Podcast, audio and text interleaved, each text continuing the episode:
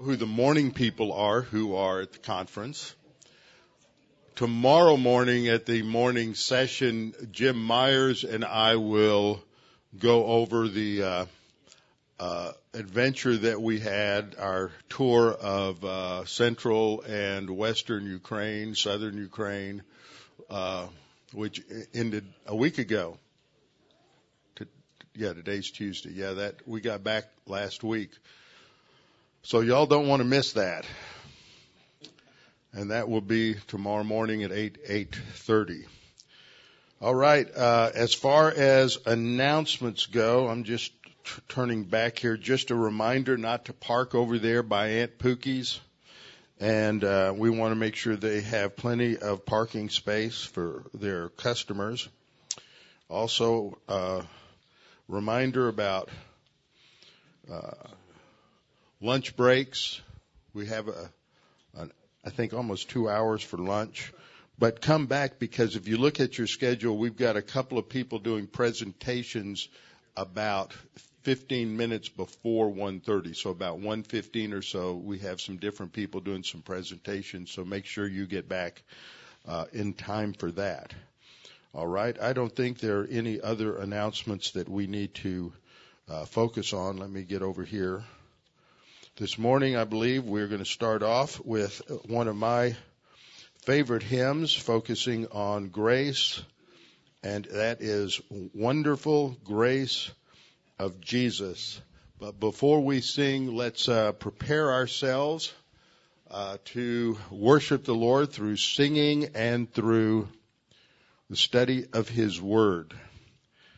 So we'll have a few moments of silent prayer so we can prepare ourselves spiritually for our time of study today, and then I will open in prayer. Let's pray.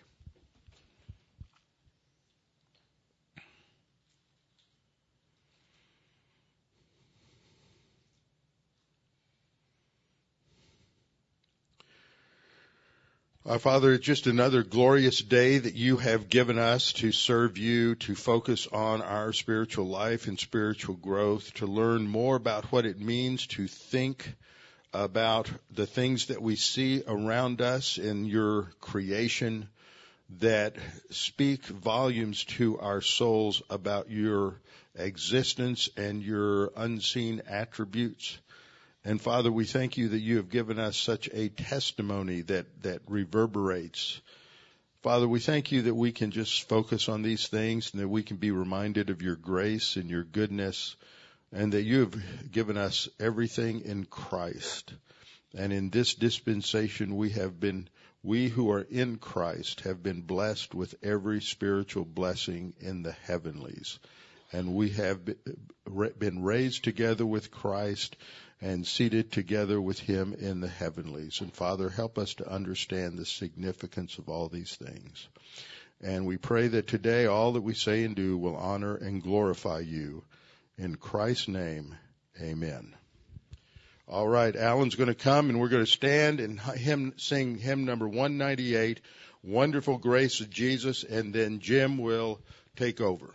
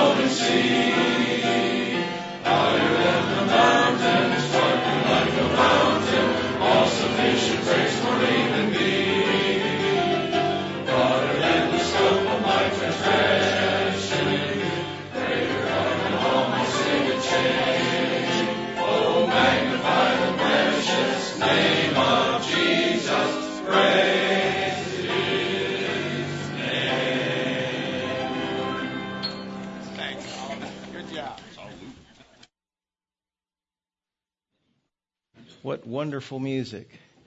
Sure appreciate that piano. Well, good morning, and thanks for making the effort to get here at this time. We're going to look at another side of the Genesis mandate and how mankind, after Noah's flood, the worldwide flood, was commanded to be fruitful, multiply, and fill the earth. And filling the earth is a geographical thing. Uh, the earth has a lot of land that humans can live on, and God did not want for the human population after the flood to hole up in Babel, and so God scattered rebellious mankind who did not want to obey his command to fill the earth, and through inventing languages so that people couldn't understand one another, they separated and they ended up spreading around the sea. And this is a bit of a side note, but one of the things that we think about at the Institute for Creation Research is how the worldwide flood gave just the right conditions for what would be a an ice age. And Charlie Clough knows all about that, a whole lot more than I'll ever know. But um, during that time, if the water level, that is the oceans of the world, dropped a little bit because a lot of the water was locked up in glaciers. It would have allowed for land bridges that would have made spreading uh, from Eurasia to North America and then to South America, as well as from Asia to Australia. It would have made that a lot easier. Not that it couldn't have been done with boats. Uh, certainly, boats can carry a lot in different places, as Noah's Ark had just proven. But um, but land bridges would have been helpful in moving uh, livestock and people as well. Anyway, we're going to be thinking about people in motion, migrants in motion. And God keeps a lot of us very active. And sometimes we are active because of choices that we wanted to make and then sometimes we are active in moving around because of choices we really didn't want to make, but circumstances forced us to make choices that we wouldn't otherwise have made. We see that in the book of Acts when the um, the Great Commission, and uh, when you think of Acts 1:8, you think of Jerusalem, Judea, Samaria, and the outermost parts of the earth, um, and how God wanted his truth to be taken around the world to the different people groups of the world. And yet, it speeded things up. It was a catalyst for persecution to nudge Christians to move to places that otherwise they wouldn't have. And it's like seeds when you think of uh, taking one of those dandelions and going, and those seeds uh, scatter in the wind. Well, that's what was happening with the different persecutions that are recorded in the book of Acts. And Saul was consenting unto his death, referring to Stephen's death. And at that time there was a great persecution against the church, which was at Jerusalem. And they were all scattered abroad throughout the regions of Judea and Samaria, except the apostles. They stayed in Jerusalem. Therefore, those who were, or they that were scattered abroad, went everywhere preaching the word. So you had a diaspora of Christian believers heading out in different directions, scattering in different directions, and taking God's truth with them. And so those who were scattered preached the word wherever they went. And we see that in the, the history that follows the first century, um, what would often be called church history, and really all history since the first century has uh, been church history, including most of the first century. Luke 8 has the parable of the sower. A sower went out to sow his seed, and as he sowed, some fell on good soil, and when it grew, it produced a hundredfold. A hundredfold. Um, God is successful in his activities, and it is his plan to scatter his truth and his people around the world, and he's doing that. But it's not the first time, that is, when we look at the New Testament, that's not the first time that God scattered his people and produced a witness in a different part of the world than Israel. We think of Jeremiah 29:11. Maybe some of you have some kind of a little, you know, a little metal plaque or something that has that verse. It's a nice verse to think about. Um, i guess I'm curious. How many of you have something to remind you of Jeremiah 29:11, a, a verse card or something. Okay, it's kind of a favorite verse with a lot of people. But if you look at the context of that verse, the context is something um, not quite as warm and fuzzy as the promise itself.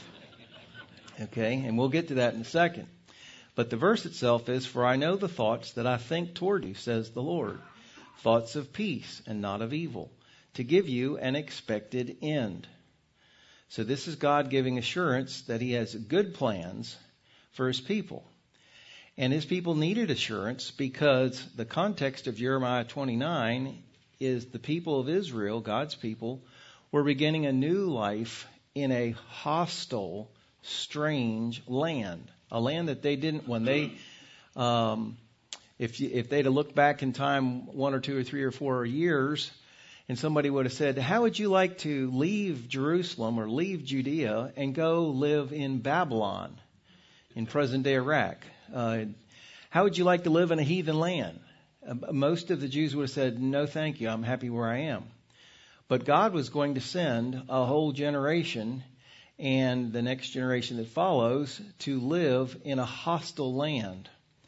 And yet he made this promise to them as he was sending them there through the agency of a very hostile uh, um, military activity that resulted in them being taken captive and many of their uh, relatives being killed. But those who survived uh, Nebuchadnezzar and, and the Babylonians, they made it to, to Babylon. And the, the picture of a ship there is intended to, to make you think about the wake of a ship. That is, when the ship goes through the water it disturbs the water, it changes the water, and the water, as a result, has a different flow to it after the ship goes through. Our lives are like ships. And as we go through life, as God gives us different assignments and takes us different places, and we end up interacting with people along the way, for better or for worse, our lives impact other people who we come in contact with as we go sailing through life. And the impact that we leave on those whose lives we touched as we go from one day through to the next. That impact is, in a sense, part of our future. That is, when we appear before the judgment seat of Christ and we are given rewards for the deeds that were done in our body as Christians, whether we please Christ with the deeds that we did or whether we didn't please Him and therefore those deeds are burned up like wood, hay, and stubble. But the impact that we have on other lives, uh, if we were honoring Christ and we benefited somebody else and that benefit somehow made it into that person's life, that person may in, in turn take that benefit and pass it on to someone else. And so that person that you didn't meet directly, but you benefited indirectly because you passed on something of Christ's goodness to a person next to you who's like a domino. And they hit the person next to them like a domino, and you have this whole stream of dominoes that you were part of the chain. And you are going to end up with a reward in eternity for every one of those dominoes. God is very generous in giving awards. He is not stingy. I mean, this is everything about him. We see grace coming from God in all different directions. We see it in creation, we see it in salvation, we see it in him giving his word. And this is just God being gracious. He delights in giving us rewards when our lives are with the help of the Holy Spirit, benefiting someone else, and then that benefit passes on, passes on, passes on. So you don't know the total good that your life is doing. You won't know it when you die because you've set some domino chains in motion. And those domino chains will continue long past when you are dead or I am dead. And so what follows behind us is, in a sense, our future. And that's what Jeremiah 29:11 is talking about when it says to give you an expected end. It's talking about what the consequences are to you, but they happen behind you. And here's the historical context of Jeremiah 29:11. Thus says the Lord of hosts, the God of Israel, unto all who are carried away captives, whom I have caused. Notice, God didn't say I let it happen. He, he takes credit for it. He says, I have caused, I have caused to be carried away from Jerusalem unto Babylon. Build ye houses and dwell in them and plant gardens, eat the fruit of them. Take ye wives and beget sons and daughters, and take wives for your sons, and give your daughters to husbands, that they may bear sons and daughters, that ye may be increased there and not diminished. In other words, get used to living in Babylon. Don't, don't act like you're only going to be there for a weekend because you're going to be there for quite a while. It's going to be 70 years. So go ahead and plant gardens and get your family life established there. This is the place where I want you to be in this heathen land. And seek the peace of the city where I have caused you to be carried away captives and pray unto the Lord for it for in the peace of it you shall have peace. So he told the Jews who were taken captive to Iraq, to uh, Babylon, get used to living there, establish your families there, and pray for the welfare of Babylon. Because if Babylon has good times, you'll have good times. Uh, this will be for your own benefit that you pray for the city that I put you in, for the land that I put you in. And of course, uh, we need to pray for America. And we're going to be here for a while, unless the Lord takes us home quickly or unless the rapture takes us out of it quickly. But we can't assume that that will be the case. So we we would do well to be to take the uh, uh, directions that God gave to the Israelites at this time, and that is establish our, our family lives and pray for the city that we live in. And the peace of that place will provide a benefit for us as well. So when we think of Jeremiah 29:11, that God has uh, good thoughts toward us, thoughts of peace and not of evil, to give us an expected end. Think about the big picture. Think about how will the world be changed? How will people living in the world be changed because of my life here and now? Am I using this day to honor God and to do it in a way that blesses other people? Because some of those people will in turn pass it on to others. And they in turn, some of them will pass it on to others. And we want all these domino chains going in, in uh, falling in directions that honor Christ. And that way our lives count for a lot. And God, who is very generous in giving rewards, will allow us to share in the blessings of others down the line many of whom we didn't meet on this earth, but our lives influenced that. I'll give a couple examples of that in a minute. It may take more than a minute to get to that.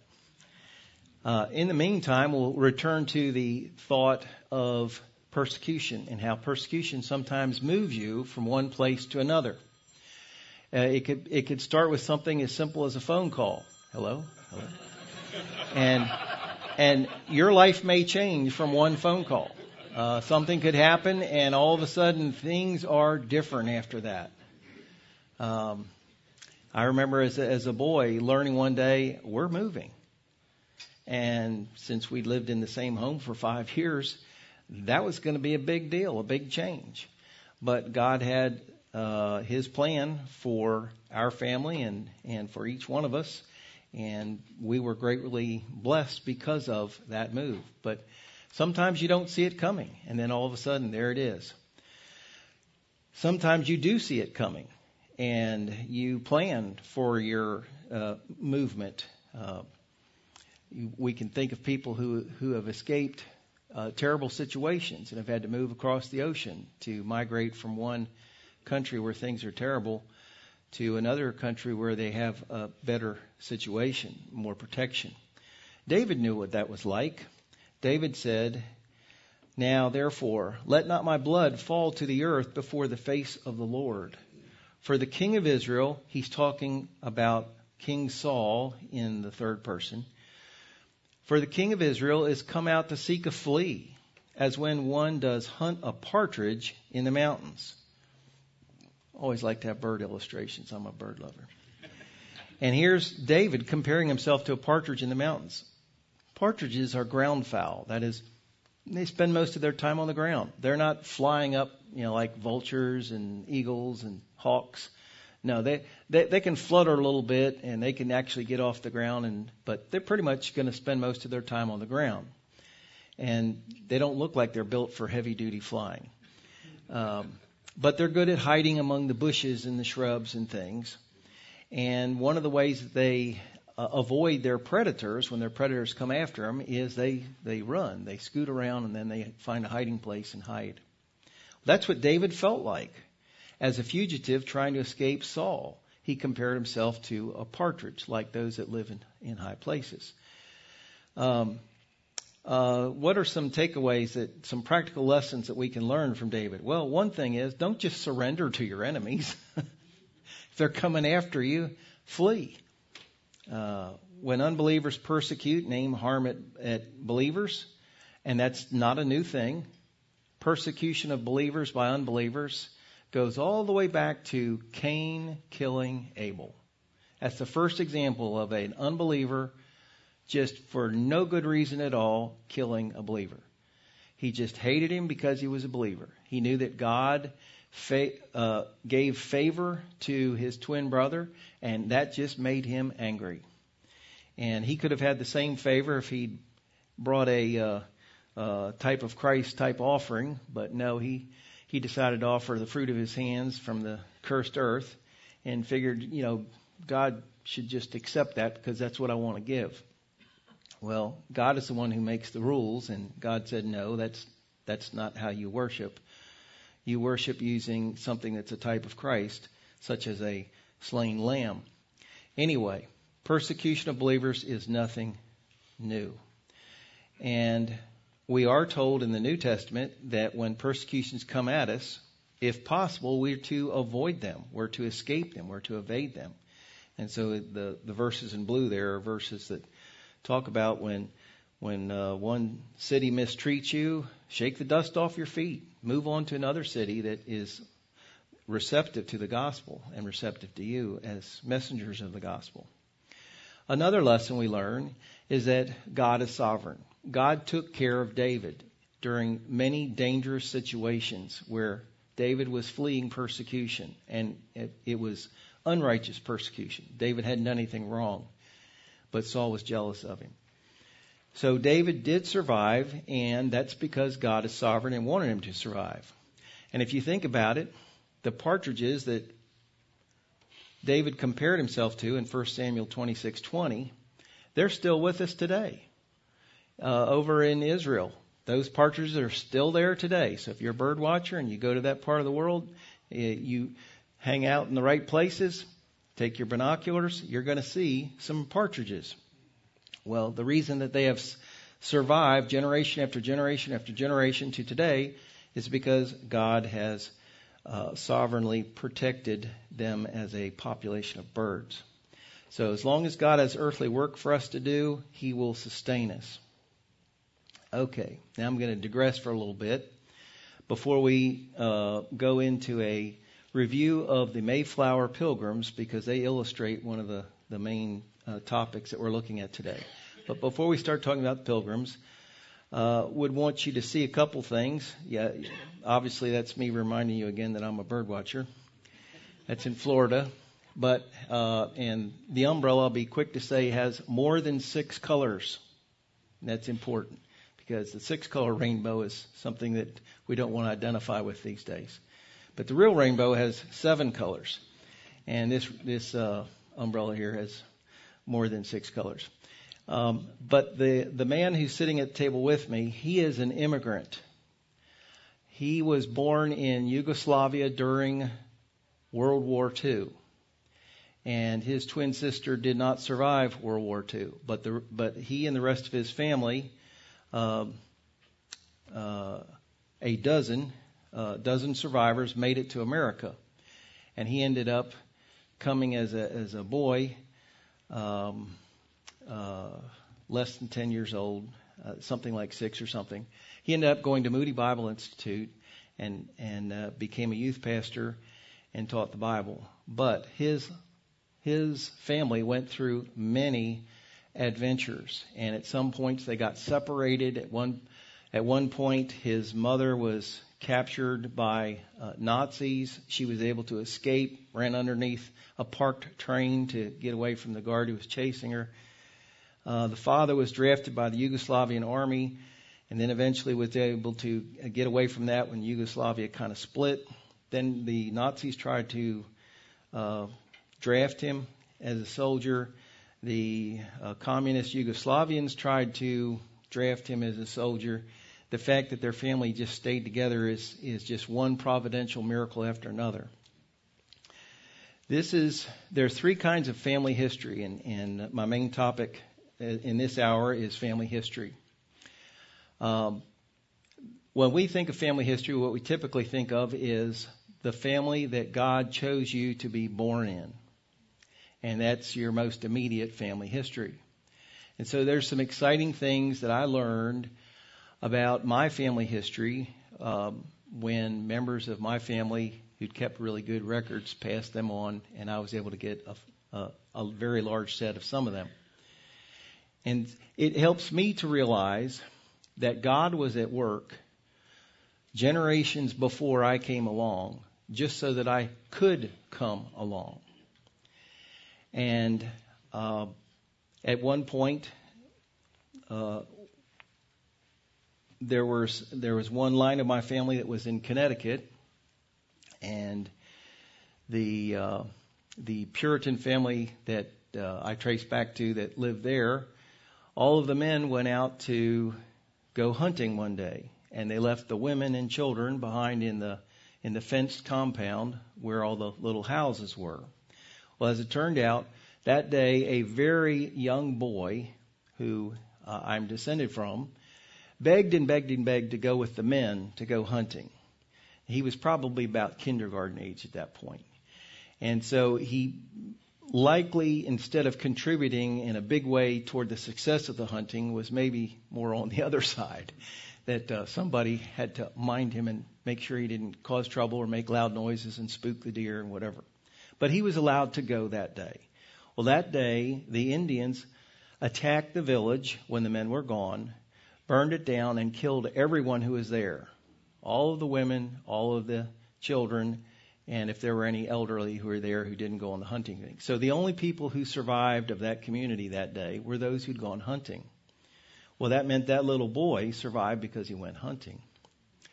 If he had been where all the other children were, he would not have survived which means he would not have later grown to adulthood, gotten married, become a father, and left an, an issue of uh, descendants of which I am one. So I'm very uh, appreciative that God made sure that he went hunting that day. And if you check your own family history, you will find there are near miss providences like that again and again and again which exhibit God's care in making sure that you got procreated in the first place.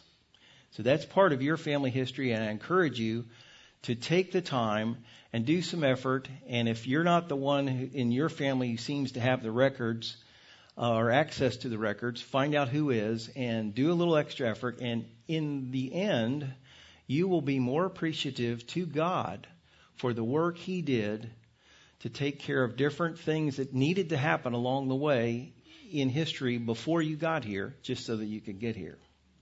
The second form of family history I encourage you to, to uh, check into is for those of you who are married, learn the family history of your spouse. Uh, one of one of the things that uh, I had the opportunity to, to, learn about Sherry was that one of her lines goes back to Switzerland and the area near Zurich where uh, the, that part of the Reformation happened. And in the year 1743, a ship called the Francis and Elizabeth left uh, um, taking people who'd come down the Rhine and, and gotten on the boat in Netherlands, and they went across the Atlantic and they landed in Philadelphia, and they settled there. The first generation settled there in Pennsylvania. Eventually, some of those uh, descendants made it down to North Carolina, and some of them from North Carolina to Texas. And there's a whole lot of adventures along the way. Um, and marrying into that line was a, um, some Abernethys and Abernethys were from Scotland.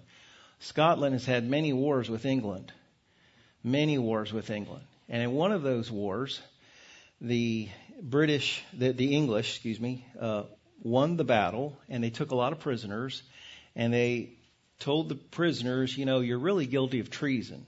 You're supposed to, uh, uh, you're supposed to be obeying the, the leadership that um, that presently rules the island of Britain, and you have rebelled against that, so you're guilty of treason, and we're going to give you the death penalty. We're going to hang you. But we don't have enough ropes or enough guys to do it all in one day, so you're going to have to take turns. So we're going to hang so many on one day, and then so many on the next day, and so many. And, and so you're for Tuesday, and you're for Wednesday, and you're for Thursday. And this one fellow named uh, Robert Abernathy, he was told which day would be his. And I, I would think that he would be praying about that. But uh, whether he was or he wasn't, uh, before that day arrived, another commanding officer from the British came over and said, you know what, Let, let's not hang all these guys. Let's send some of them to America. If they promise they'll never come back and cause trouble. So they approached Robert Abernathy and said, We're thinking of sending you to America, to a place called Virginia. And if we were to do that instead of hanging you, would you promise on your honor never to come back to the British Isles and cause trouble? You know what? He promised. and so they put him on a boat, and he became an indentured servant to pay for his tra- travels across the boat. And when he arrived, as part of his indentured servitude, um, he his first task was to make a casket. Might have reminded him of what he just uh, missed out on. And he was to make a, a wooden box for a man who had uh, gotten killed by a tree. They were cutting down a tree and it fell the wrong way and crushed the guy and killed him. And so he was to make a wooden box for that man who had died. And in the process of making the wooden box, because it took a little while to do that, uh, he got to know the man's widow. And he ended up marrying her. And they had a son, and they named him Robert. And that Robert grew up and got married and had a son, and named him Robert.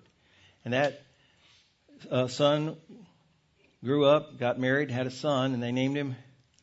You guessed it.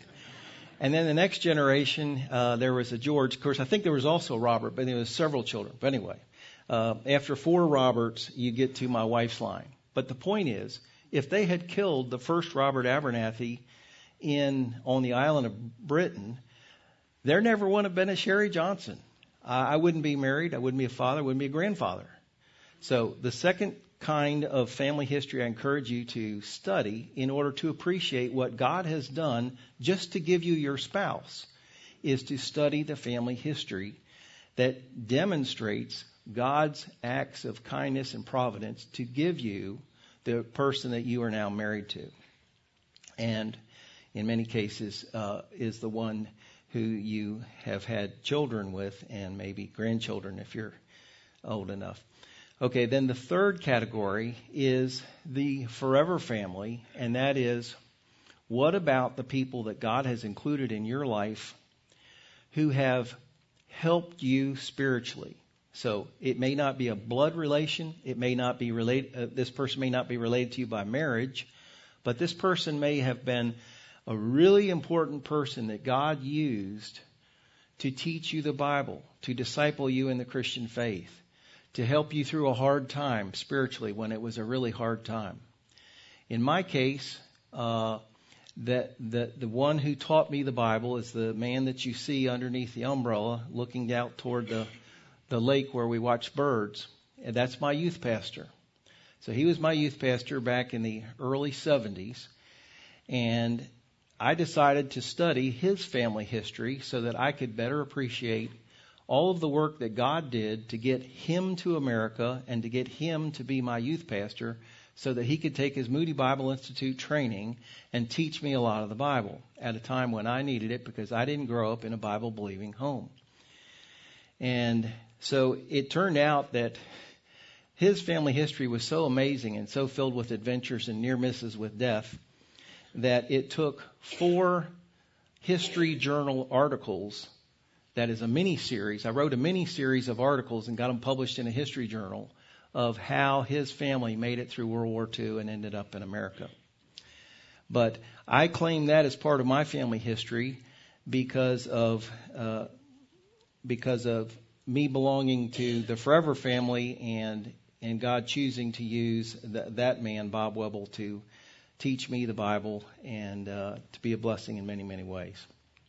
So I encourage you to find out about your own blood family history and then your own related by marriage family history. And then if there are particular persons in your life who God put in your life who blessed you, even though they're not blood relations or they're not in, uh, related by marriage, study their family history and you will be learning um, how God acted in the past just so that you could be blessed in the way that you have been blessed in this life. Now, in a sense, this is really just one piece of church history. But usually when you hear the phrase church history, you just think of the great reformers and those who led revivals and, and those who led uh, foreign missions and things like this. But we're all commanded to be part of the Great Commission. And we all uh, are, are have the duties that go with the Genesis mandate. So really, however God has been acting in history, in your family, in your spouse's family, or in the family uh, histories of those who've who He's chosen to use to bless you, that really is part of uh, the history that you can appreciate God better for if you take the time to learn it. All right, so now we're going to use the pilgrims pilgrims as a as an example of God moving people and doing um, Great Commission and Genesis mandate things at the same time because they really do blend both at the same time. And obviously, Thanksgiving is a lot more than just eating a turkey, although it doesn't hurt to eat a turkey on Thanksgiving. But there's a lot more to it. Uh, it's really part of the part of the legal history of America because the pilgrims are an example of self government. That is, they wrote up their own constitution, is like a constitution, but they didn't intend to. Their, their original plan was, and this is what they really signed up for, was to get on two boats, go across the water, and end up in somewhere within the jurisdiction of Virginia.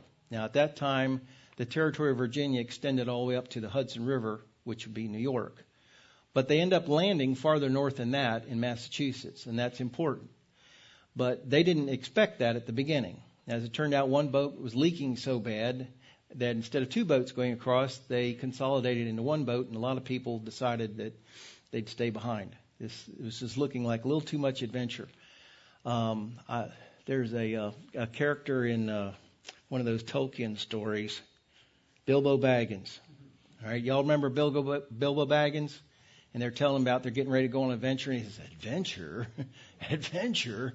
That sounds like the kind of thing that could make you late for dinner." it's like I'm not into this adventure stuff. Well, some of the pilgrims uh, never became the pilgrims. They stayed in England when they uh, had all this leaky boat stuff, and they went, this is not getting off to a good start. By the time it did eventually get launched, the Mayflower, of course, was leaving much later in time than it was supposed to, which makes a difference in weather and makes a difference in what time of the year you land. Well, they intended to land in a place that already had buildings and already had a government and already had a food supply. And that's not where they landed. They ended up landing much farther north on the shores of what is now Massachusetts, where there were no buildings and there was no, you know, grocery stores and whatever they expected from a colony that would be waiting, uh, waiting there to greet them and to welcome them. No, they basically ended up, and it's like, oh, we weren't planning on a camping trip. Uh, but we're going to have to start from scratch. So they lived on the boat, which was at anchor, while they built structures on land to where eventually they could get off the boat and live in those structures on land. The whole thing was not going according to their plan, but God intended to have that in place where they had to invent their own government. See, if they had landed in a place that already had a government, all they had to do was just go with the flow. Whoever's in charge, just, you know, obey that and get involved in politics if you don't like that and maybe change a few laws. But here they end up in a, a place where, uh, well, let's see, I, I guess I should ask this question. Whose land did the pilgrims steal? because if you watch secular TV, they'll give you the impression that these mean pilgrims came across the water and grabbed up the land that belonged to somebody else. Is that really the way it happened? No. We'll get to that in a minute. So instead of leaving when they wanted to in the summer, they leave in September and they sail across the open ocean. Only two people on board the ship had ever seen the land that they were going to. What they didn't know, and what they would learn later, was that a Huguenot, a French Calvinist, um, and of course, being Calvinist, he didn't have any choice in the matter anyway. But, uh, but an anonymous Calv- uh, Calvinist from France had been to that part of Massachusetts earlier and had tried to share the gospel, and all he had met with was hostility. And he eventually had gotten so angry about how uh, whoever he was with uh, was treating whoever he was with that he asked God to judge the people that were in that part of Massachusetts, to judge them, to punish them for rejecting the gospel and mistreating God's messengers of the gospel. And so he asked for judgment. And, you know, um, people started dying. There was some kind of a plague, and it wiped out the tribe that lived in that place. And it was killing everyone who lived there. And so what happened was the tribe that was there, as it turned out, there were only two members of their tribe who weren't there and therefore didn't die. In fact, those two individuals were in Europe at the time because they'd been captured by uh, uh, somebody who was fishing or fur trapping, and and it, there's a lot of details to it. But they ended up uh, spending time in England, learning English, and we're going to meet up with them again. But so two members of the tribe survive the plague. Everybody else dies of this wasting disease. So then the next door tribe says, Wow, that neighborhood's empty. Everybody's dead there. We can go take their land. Let's go take their land. And so the neighboring tribe moved in and took their land. And they all died of the plague. And so now you have two tribes dead, minus two people who are away.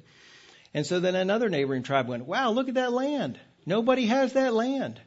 And uh, everybody who used to live there, they're dead. And then the people who came to take their place, they're dead. So that land is empty and let's leave it alone. Why do we want to go there? Whoever lives there dies. That place is cursed. And so the land was empty and nobody wanted it. And so when the pilgrims showed up, they didn't take away the land from anybody. They didn't steal anybody's land. They took land that nobody wanted.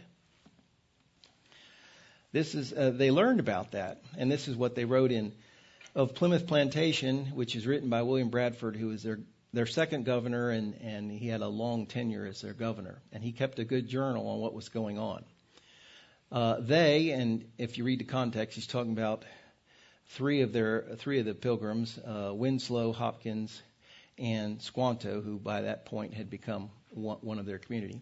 They found 40 miles from there good soil and people, not many, being dead and abundantly wasted in the late great mortality, which fell in all these parts about three years before the coming of the English, wherein thousands of them died. They, not being able to bury one another, their skulls and bones were found in many places lying still above the ground, where their houses and dwellings had been, a very sad spectacle to behold.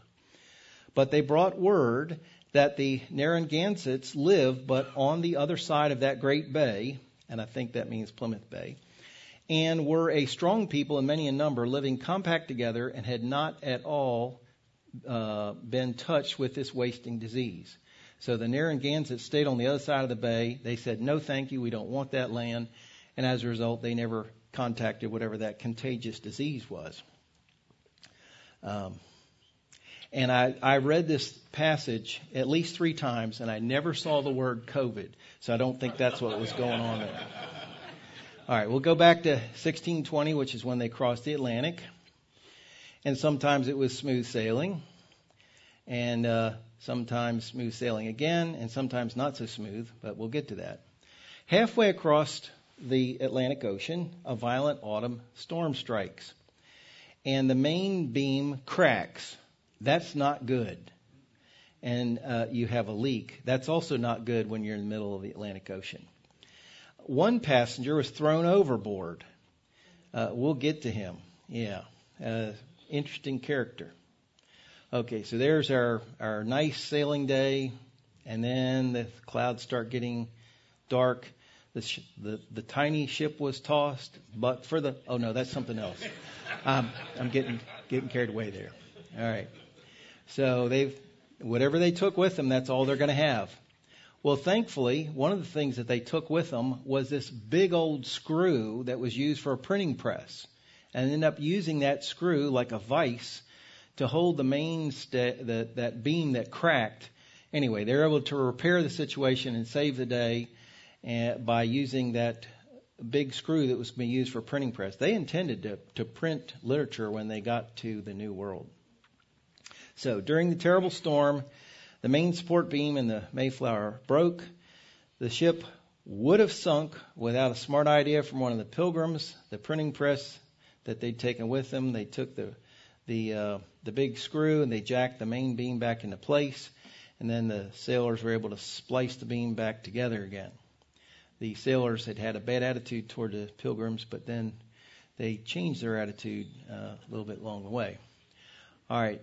One of the indentured servants, a guy named John Howland, he f- got flung overboard. So at a time when he was probably supposed to be below deck, um, and the ship was being slapped around by winds and waves, and at one point he just went flying off the deck.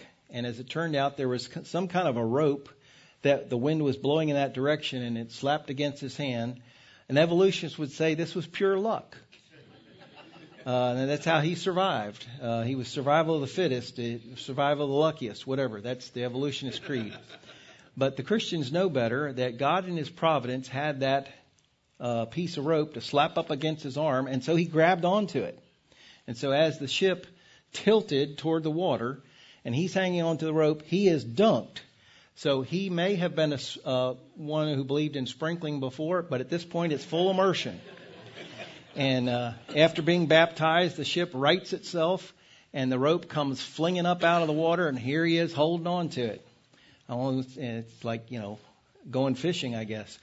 Uh, so the men on board uh, pull in this rope, and, and hanging on to the end of it for dear life is John Howland, this indentured servant.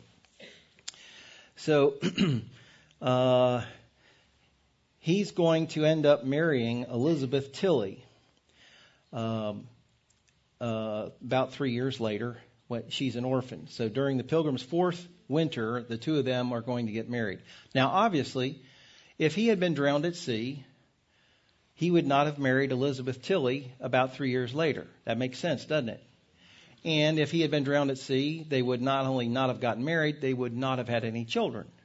which means their children would not have grown up, got married, and had children, which means John would never have had grandchildren.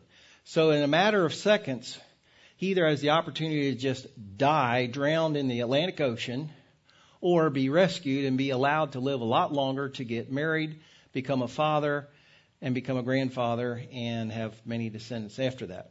So let's think about that. Here's a picture of uh, his tombstone, and it mentions his wife. I couldn't find a photograph of his wife's tombstone, but it mentions her here. It says he married Elizabeth, daughter of John Tilley, who came with him in the Mayflower, December of 1620. That is, that's when they actually got onto land. Was December. Uh, they, they, uh, from them are descended numerous posterity. That's an understatement. From them are descended numerous posterity. Posterity means people who come behind you. Okay. So, who is this Elizabeth Tilley who becomes Mrs. Howland? She's born about 1607 to Joan and uh, John Tilley. Uh, they both, her parents both die the first winter of the Mayflower Pilgrims coming to America. So she is taken in as an orphan by John Carver and his wife, and they are the first. Uh, John Carver is the first governor of the Pilgrims, but he dies within about a year, and his wife as well. So then she becomes kind of like a orphan for the second time. So she's been orphaned from her biological parents. She's been orphaned by those who, who took her in. And by the time her second set of parents die, uh, she is about 16 years old. And so she marries her then guardian, which is, you guessed it, John Howland, the guy who fell into the ocean. And he had been an indentured servant who served the carvers. So when they died, he was responsible for whatever they were responsible. So during the winter of 1623 to 1624, um, that's when that happens. And she will eventually die when she's 80 years old. Uh, but during the uh, time from getting married at about 16 to dying as a widow at 80, a lot happened in her life. So try to imagine what that was like and all of God's providences just to get these people to America not just so that they will get to America, but because God is seeing the big picture. He's seeing the total picture. He's seeing which people are going to be procreated from which people and what descendants they will have and what descendants they will have and what descendants they will have. And that's true of all of us here in this room. God has seen everything that is needful for us to get here, as well as everything is needful for all of our descendants to get here when it's time for them to get here. But in the meantime, there's a lot of adventures taking place. So, let's think about Elizabeth's children after she marries the guy who fell in the ocean. The first child was a daughter, Desire, and she was mom of 11. Then came the first son, John, and he was the dad of 10. Then came another daughter, Hope, who became the mother of 12. Then came Elizabeth, named after her mother, and she became mother of nine. Then came Lydia, who was the mother of four. Then came Hannah, the mother of nine. Then Joseph, the father of nine. Then Jabez, the father of eleven. Then Ruth, the mother of three. And then Isaac, who became the father of eight. What if John and Elizabeth had never married? Well, all of those children would not have been born, and all of those grandchildren would not have been born. So eventually, um, Jabez, who's father of 11, takes in his parents when they get too old to take care of themselves independently. And so John and Elizabeth move in with their son Jabez and uh, his 11 growing kids. You know, they're leaving the nest, you know, one or two at a time. Um, then in 1680, Elizabeth becomes a widow uh, excuse me, as a widow. She moves in with, and apparently dies that same year, but she moves in with her daughter Lydia, who is one who only had four children. So, you know, there's plenty of room. Um, that house, uh, which of course has had reconstruction uh, to, to uh, keep it up, but that I believe is supposed to be the oldest house that we have of the pilgrims that still has some of the original parts. Well, who are some of the descendants of John Elizabeth Howland whose faces you might recognize today? Well, there's a few of them. So you see some Bushes and you see some Roosevelts and you see uh, Sarah Palin and some guy who's back from the future. uh, and there's a whole lot more descendants of John Elizabeth Howland. That's just a few. So uh, a lot was at stake when the Mayflower was crossing the water and when that little community was getting established. And because they couldn't just accept whatever government was already in place, they had to invent their own.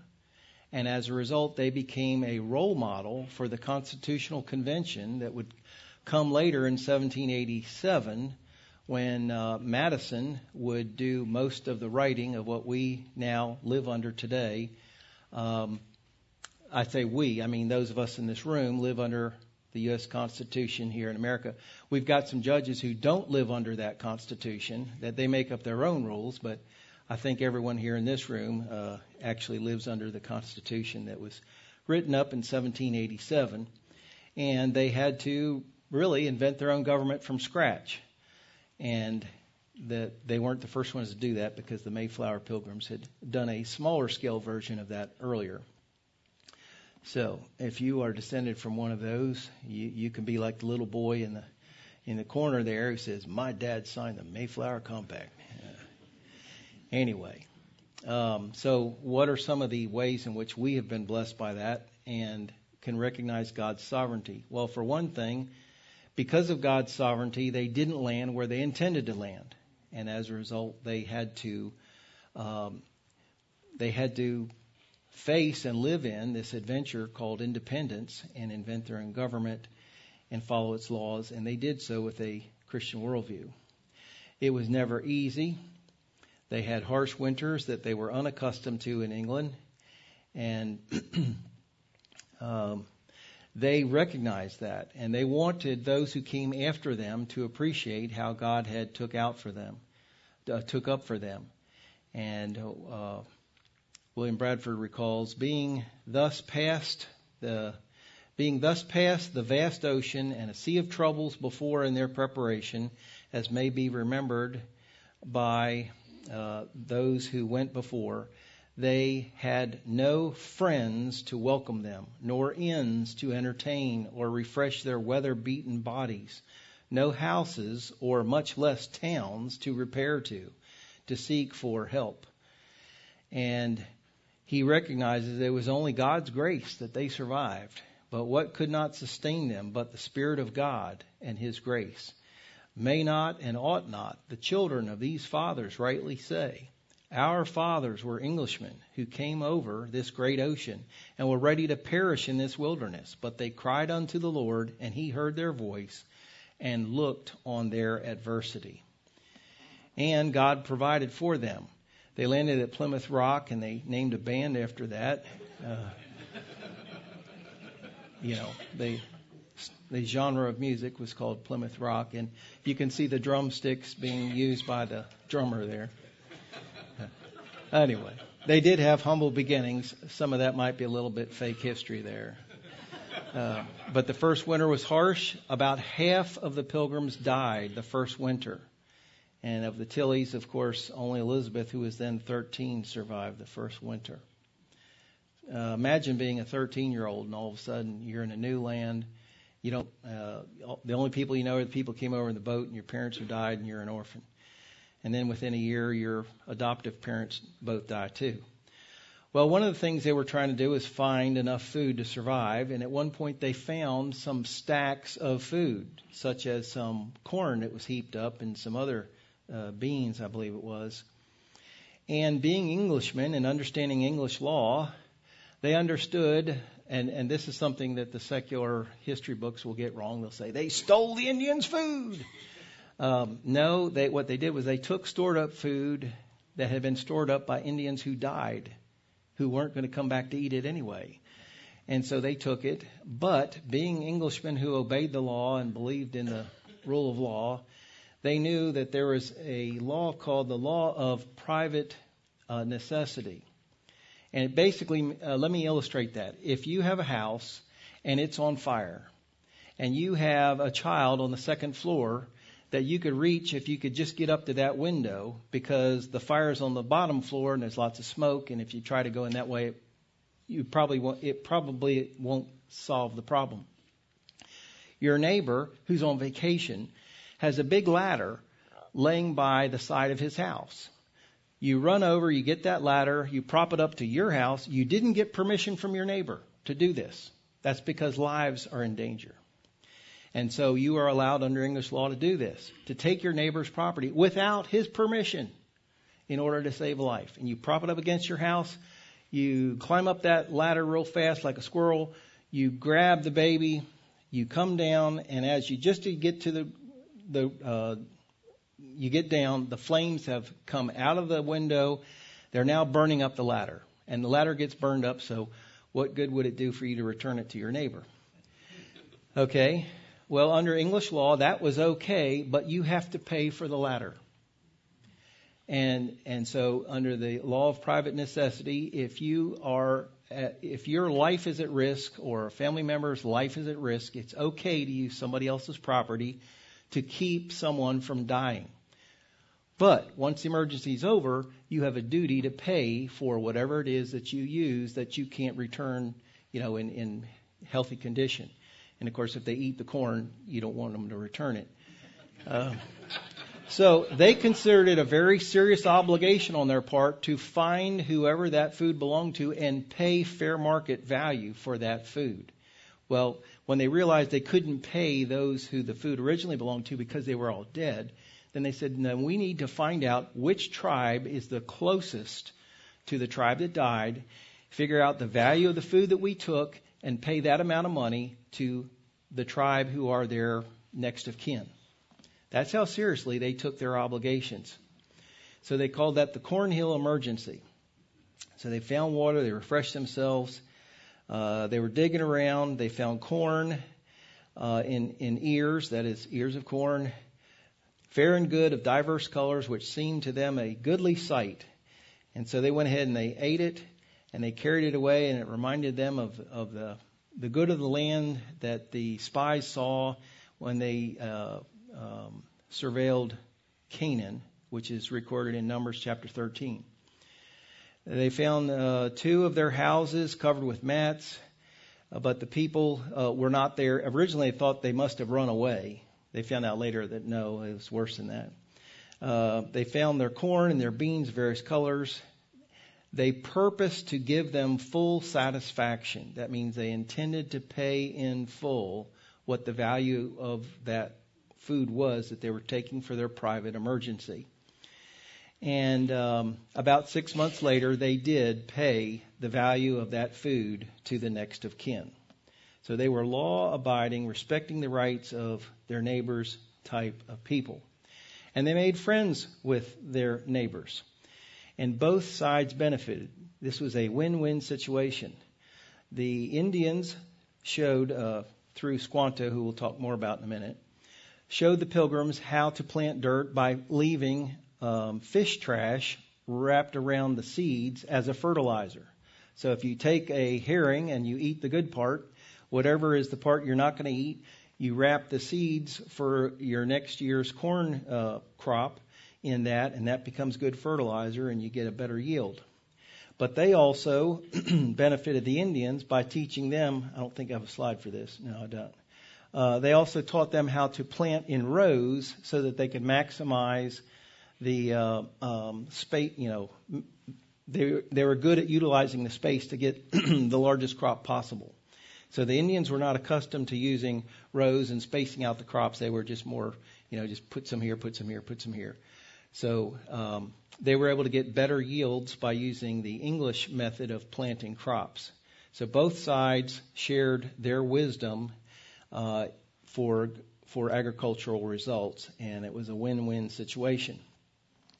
It was um, it was hard work, of course, and this is one case in which it took a village to be a village. Uh, but as far as raising children, they did that one family at a time. It was not a communist situation. In March of 16, uh, 1621, which is uh, the first the first spring after they land, they are greeted by an English speaking Indian named Samoset. And then very soon after that, uh, that is, looks like six days later, I'm hesitant to do the math here because Sherry says don't do math in public. Uh, but anyway, on the 26th of the same month, Squanto comes up. He speaks English better than Samoset, and between the two of them, they act as translators between the local tribes and the English speaking pilgrims. Actually, the Indian who helped them the most is going to be uh, is going to come later.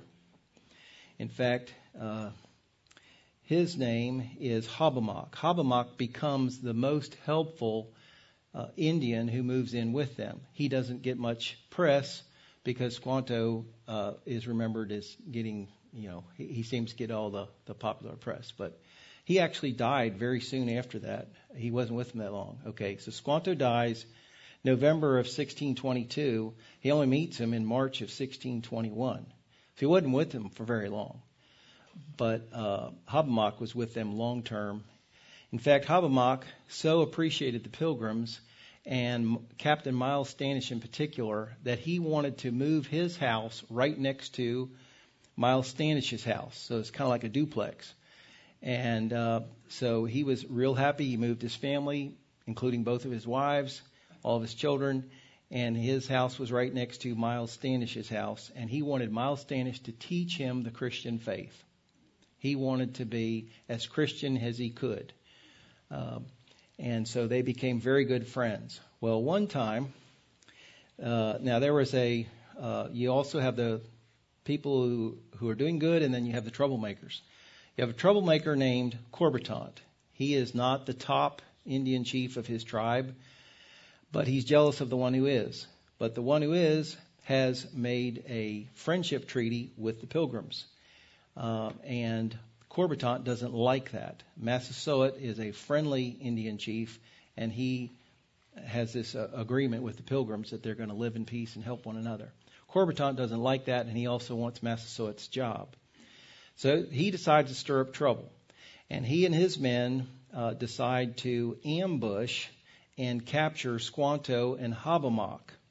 Why do they want to do this? Because they recognize that Squanto and Hobbamock, because they are friends of the pilgrims, live with the pilgrims, and can act as translators, they provide that service so that the pilgrims can interact with the outside world of Indian tribes.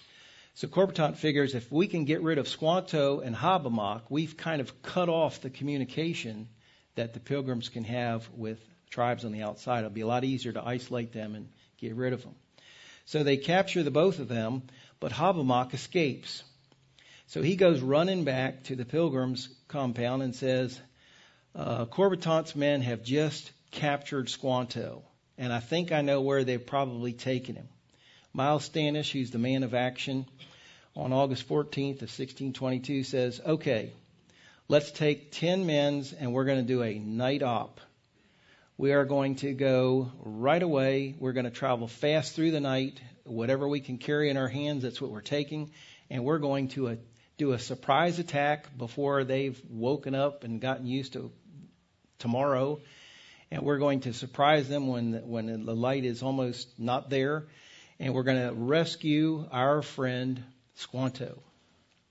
So Hobbamock, who at this point is very much a Christian and uh, has kind of adopted into Miles Standish's family, he and, and Miles Standish are the two who lead this night raid to rescue Squanto.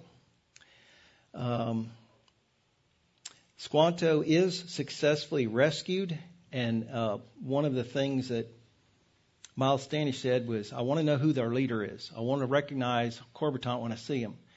Hobbamock, you tell me, what does he look like? And Hobbamock says, Oh, you won't have a problem figuring out who he is. As soon as the attack happens, he'll be the fastest one to run away from the battle. Right? The fastest guy out the door who doesn't want to stand up to anything, that's their leader. Uh, that's the kind of leader he is. He leads from behind, way behind. Uh, anyway, so uh, so that's what happens. They have a an attack.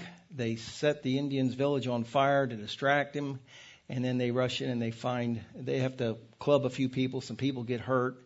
Uh, they shoot their muskets, and two of the Indians that they attack get severely wounded. So they take them with they take them back to the uh, pilgrims' um, place, and they treat their wounds, and they take care of them until those two wounded enemies are uh, well enough to be taken back to their village, and so they return them uh, healed. Kind of reminds you of of something in the Old Testament where uh, the prophet had his enemies uh, fed and and then sent them back home. Well, anyway, so the, after their medical treatment, news spreads. And one of the first things that's being talked about in that part of the land is when the pilgrims say that they're going to make a friendship deal with you, they really mean it. And if you are captured, but, but you have a bond with them, they're going to come through the night to rescue you. That wasn't common. Okay, now the dates are important here. That was September 13th of 1621. Next thing you know, the Indian tribes are wanting to have friendship treaties with the pilgrims. They've decided it's good to be in a friendship relationship with the pilgrims. They will come to your aid when it's a hard time for you. Later that same year, now that was just in, uh, what was that, September? Okay. September 13th. And here, just a couple months later, you have the first Thanksgiving. Uh, that made a difference.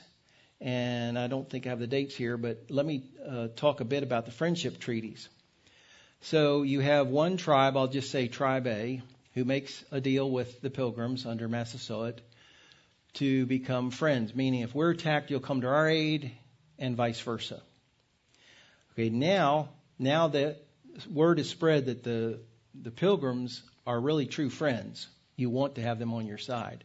Tribe B comes up to the pilgrims and says, We want to have a friendship treaty with you too.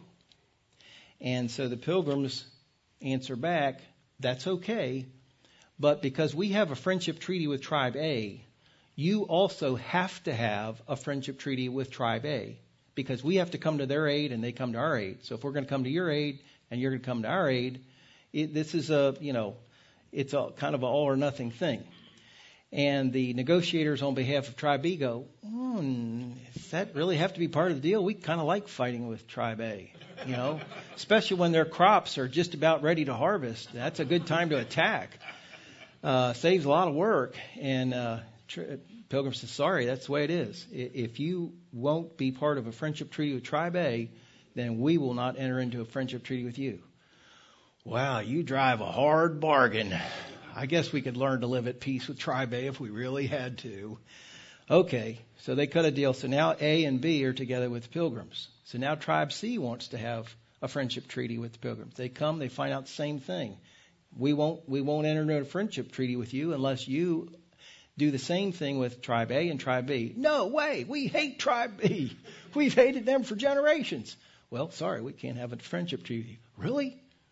I mean, y'all really mean that? I mean, there isn't like a, you know, a loophole in the contract or something where we uh, reserve the rights to attack them, you know, right around harvest time maybe.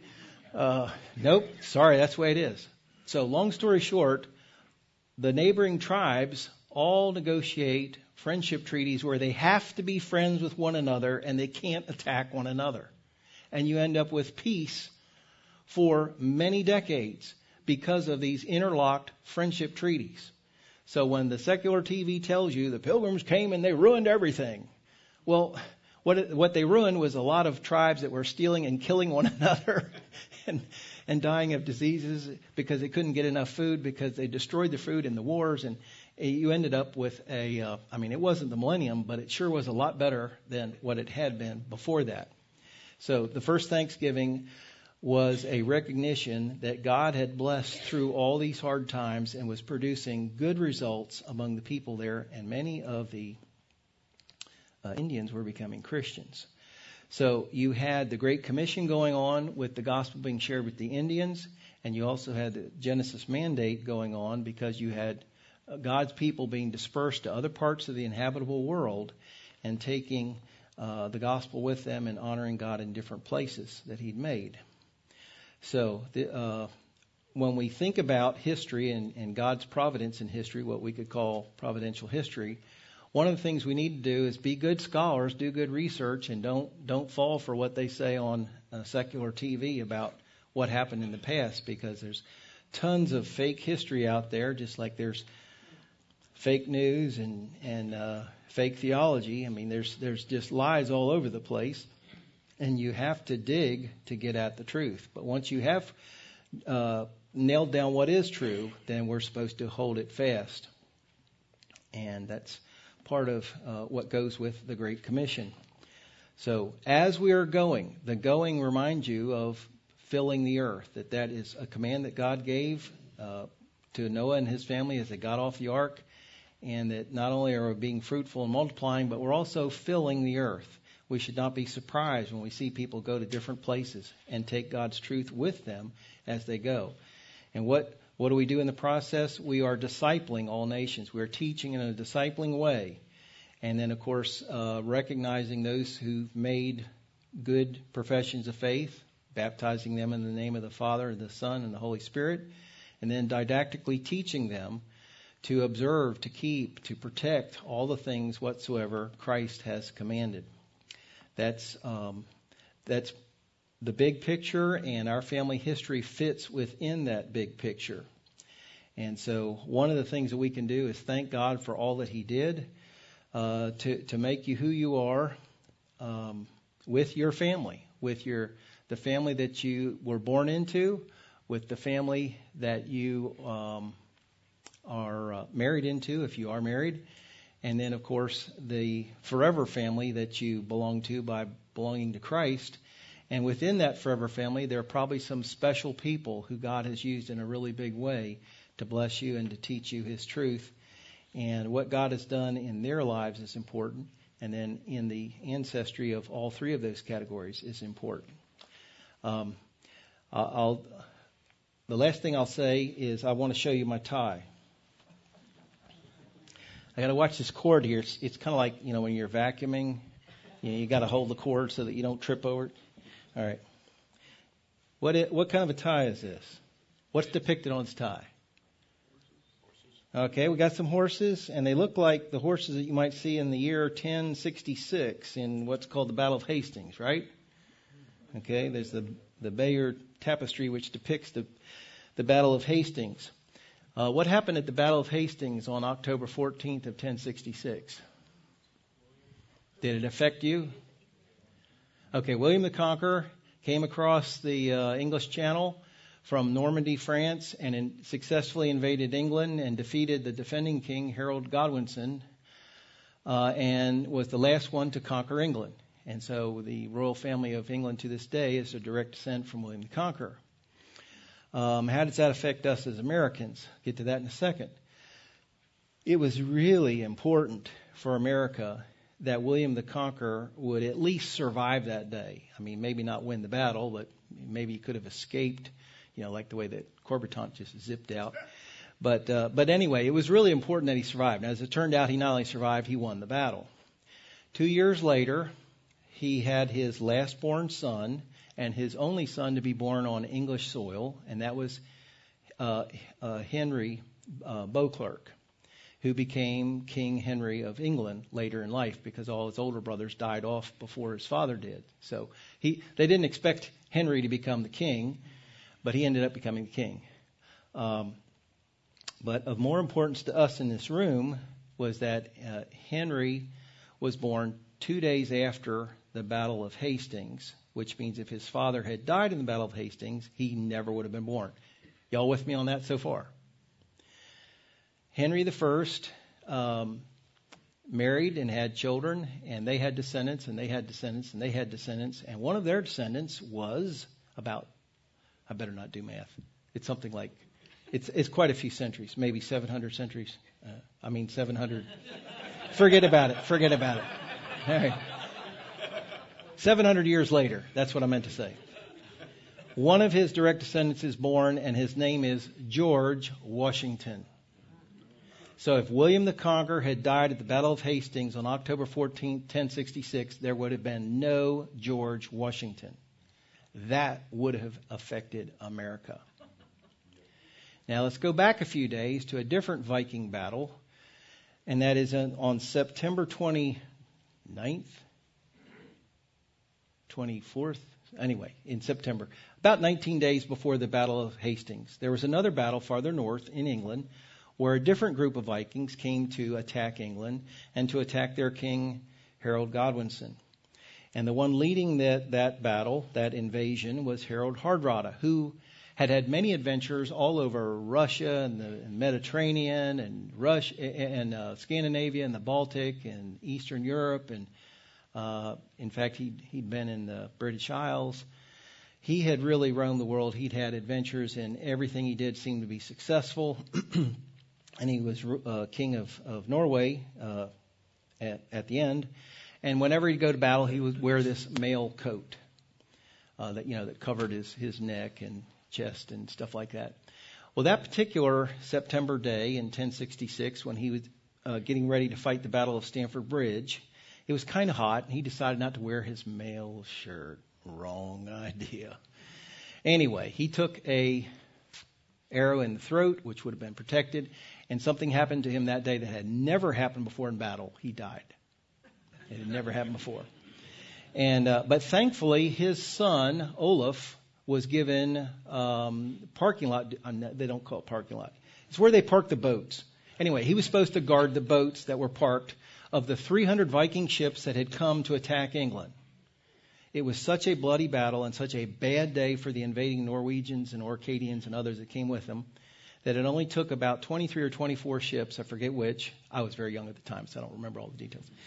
Uh, but it only took about two dozen ships to take the survivors back to Norway. And remember, 300 ships full of warriors came. So your odds of surviving, if you're on the Norwegian side that day, were uh, about 8 in 100. That is, about 8% of those who came to attack survived that day. One of those, thankfully, was Olaf, the son of Harold Hardrada. Olaf, about six years later, gets married, and he's called Olaf the Peaceful. He decided never to get into the battles business, and uh, he had a peaceful reign.